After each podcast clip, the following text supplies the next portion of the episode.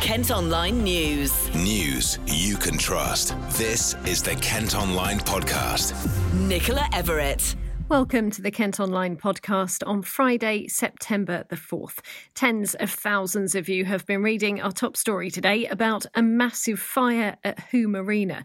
Aerial footage on the website shows a large industrial building well alight, while witnesses have reported seeing gas bottles shooting into the air.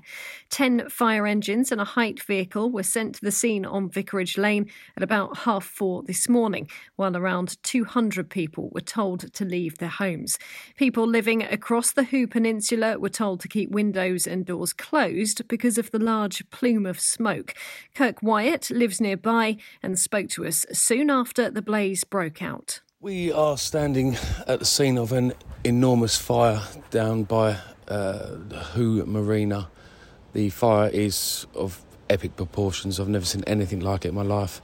There are scores of uh, services down here fire engines, police, um, the flames and the smoke can be seen billowing for miles.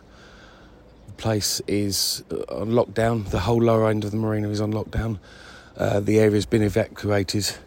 Uh, the explosions that woke us up initially about half past four started off as uh, like rounds of gunfire um, and then progressively got louder.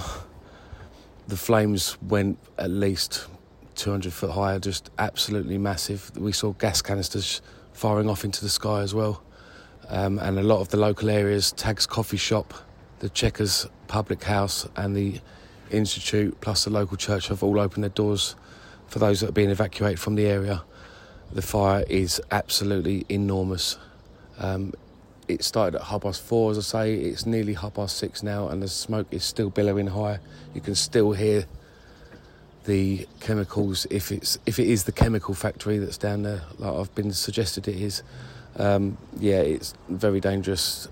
Local residents have been advised by the police. They told me myself to make sure you go home immediately close windows and doors and just keep out of the area. Um, and just hope that everyone in the marina park and nearby homes are very safe.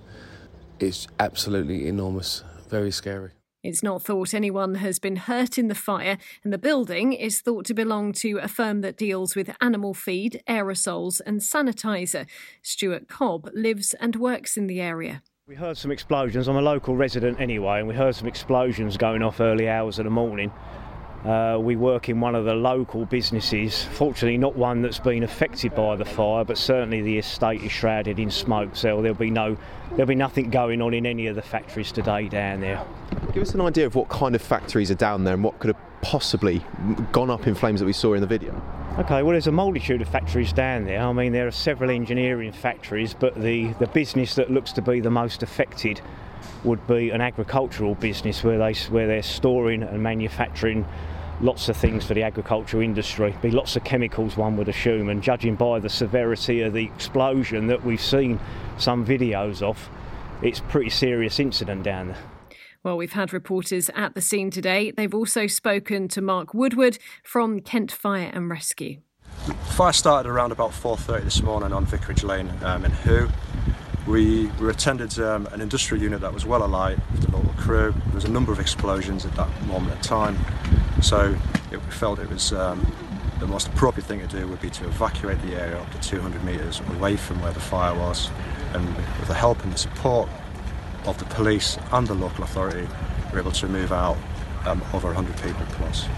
At the height of the fire, we had over 10, um, 10 appliances here, including a number of additional special units, such as the height vehicles and water bowsers, um, and also our specialist drone unit, which we used to be able to put up into the air to get a better eyes on the fire to then basically be able to tackle the fire the best way.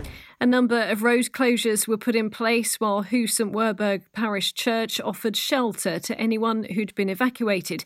Head to Kent Online or follow us on Facebook and Twitter for updates on this story. Kent Online News.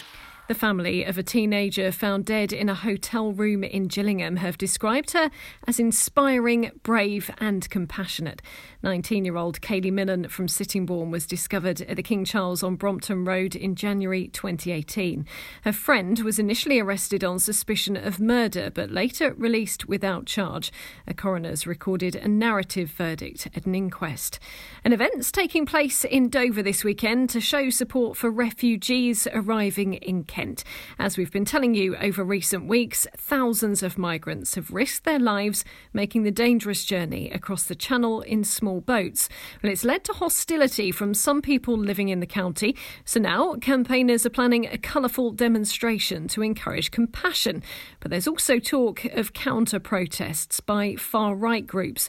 Joe Berman is from the Kent Anti Racism Network. Well, a lot of people are planning to um, to turn up tomorrow in support of the uh, refugees who've been arriving on the Kent coast. Um, most of them who've been displaced from the Middle East by British-made bombs, by climate change, um, by economic sanctions from the West, um, and obviously are in quite a desperate situation. And we're we're planning an event um, in solidarity with with those refugees um, in order to show some support from the local people of Kent. And there are some serious um, fascist groups which have shown their intentions to turn up. So people like uh, Britain First, people like the National Front, um, and some spin off groups from the British Union of Fascists. This is something that really can't be allowed on our streets. But um, of course, we're concerned about those things. We take security very seriously, and we take the, the safety of the people that turn up at these demonstrations really seriously as well. So we'll be stewarding a lot on the day, uh, and we have a very close eye on what the fascists are doing at all times. We're planning to have a demonstration in the Market Square in Dover. So as it stands, the the fascist groups will be marching down the seafront, or that's their stated intention, uh, and the police will deal with that as how they see fit. Um, for us, we'll we will be holding our ground in the market square, but we will keep an eye on those fascists and make sure they don't enter the area. I would encourage people to think about our role as British people uh, in the displacement of other human beings. Uh, and I, I, would encourage them to think with more more human empathy towards these people and maybe not consider them as the threat just based on the colour of their skin and where they come from. It's happening in the Market Square tomorrow, and you'll be able to follow updates from this event at Kent Online. It's feared Kent's economy could be badly affected by Eurostar's decision not to stop trains in the county until 2022. Services have been passing straight through Ashford and Ebbsfleet since the start of lockdown, and now bosses say they won't be calling there again this year or next. It means anyone wanting to get a train to the continent will have to go into London first. The Ashford MP is going to see if the government can do anything about it. More people are waiting for a council house in Canterbury than any other part of Kent. Figures given to Kent Online show 2,275 applicants are on the list in the city. 484 of them are classed as homeless. Across the county, just short of 18,000 people are currently waiting to move into a council property. The longest recorded wait is, would you believe, 32 years. Chris Thomas is from homeless charity Porchlight. It is concerning. It's it's not that surprising. Um, we run a 24-hour helpline uh, for people who are homeless and for people who are at risk of becoming homeless. And we get a lot of calls from people who are struggling to pay their rent and also put food on the table, um, just because the prices of uh, rent are so high because they can't afford a home of their own.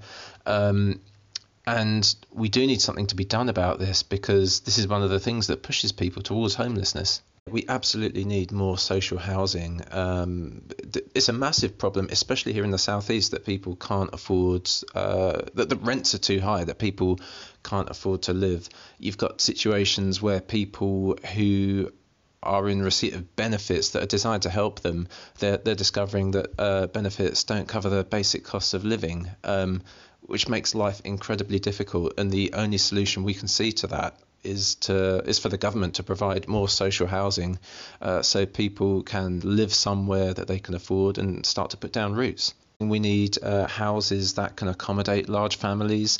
And something that we know is that people who live in uh, kind of ill fitting accommodation, you know, f- families who are kind of uh, in places that are too small for them, for example, uh, this can have an impact on, on their mental health. Um, again, you know, no one needs to live like that, and that can push people towards homelessness. Staying with housing news, and plans have been revealed for 1,300 new homes, bars, and restaurants along the River Thames in Gravesend. Developers want to transform the former industrial area near the Canal Basin and the Embankment Marina. A public consultation's underway. You can see pictures of what it could eventually look like on the website. There could be redundancies at Kent Cricket Club as they're considering cutting their off field team by a fifth. The club's struggling to cope with the loss of income caused by the pandemic and say they're facing one of the most challenging periods in their history. Medway has officially launched its bid to become UK City of Culture for 2025. Green spaces, high streets, stadiums, and shopping centres could be turned into galleries and theatres to showcase creative talent. And work to refurbish an old pub in Canterbury could start before the end of the year after it was delayed when a 10 foot deep hole was discovered. Developers are spending £650,000 on doing up the 18th century cross keys in Oaten Hill. On to sport now. Football and Gillingham are back in competitive action this weekend for the first time since the start of lockdown. They're taking on Southend United at Priestfield in the Carabao Cup. It follows a series of behind closed doors friendlies. Here's manager Steve Evans. Well, from our point of view, it's, it's great, isn't it? You know, we had to endure the, the very quick stop last season. Of course, we left Sunderland in good spirits, real aspirations of making the top group, and it stopped. But we're glad to be back. We've watched football from a distance now for some months. It's, it's different, it's very different. But we've, we've got competitive football on Saturday, which leads us in nicely to a week on Saturday. We're not finished, obviously, but the numbers tell you that. We're still working hard to, to add selectively to the group. You know, we could sign many, many players today that wouldn't be right for the group, so we have to be careful who we add to it.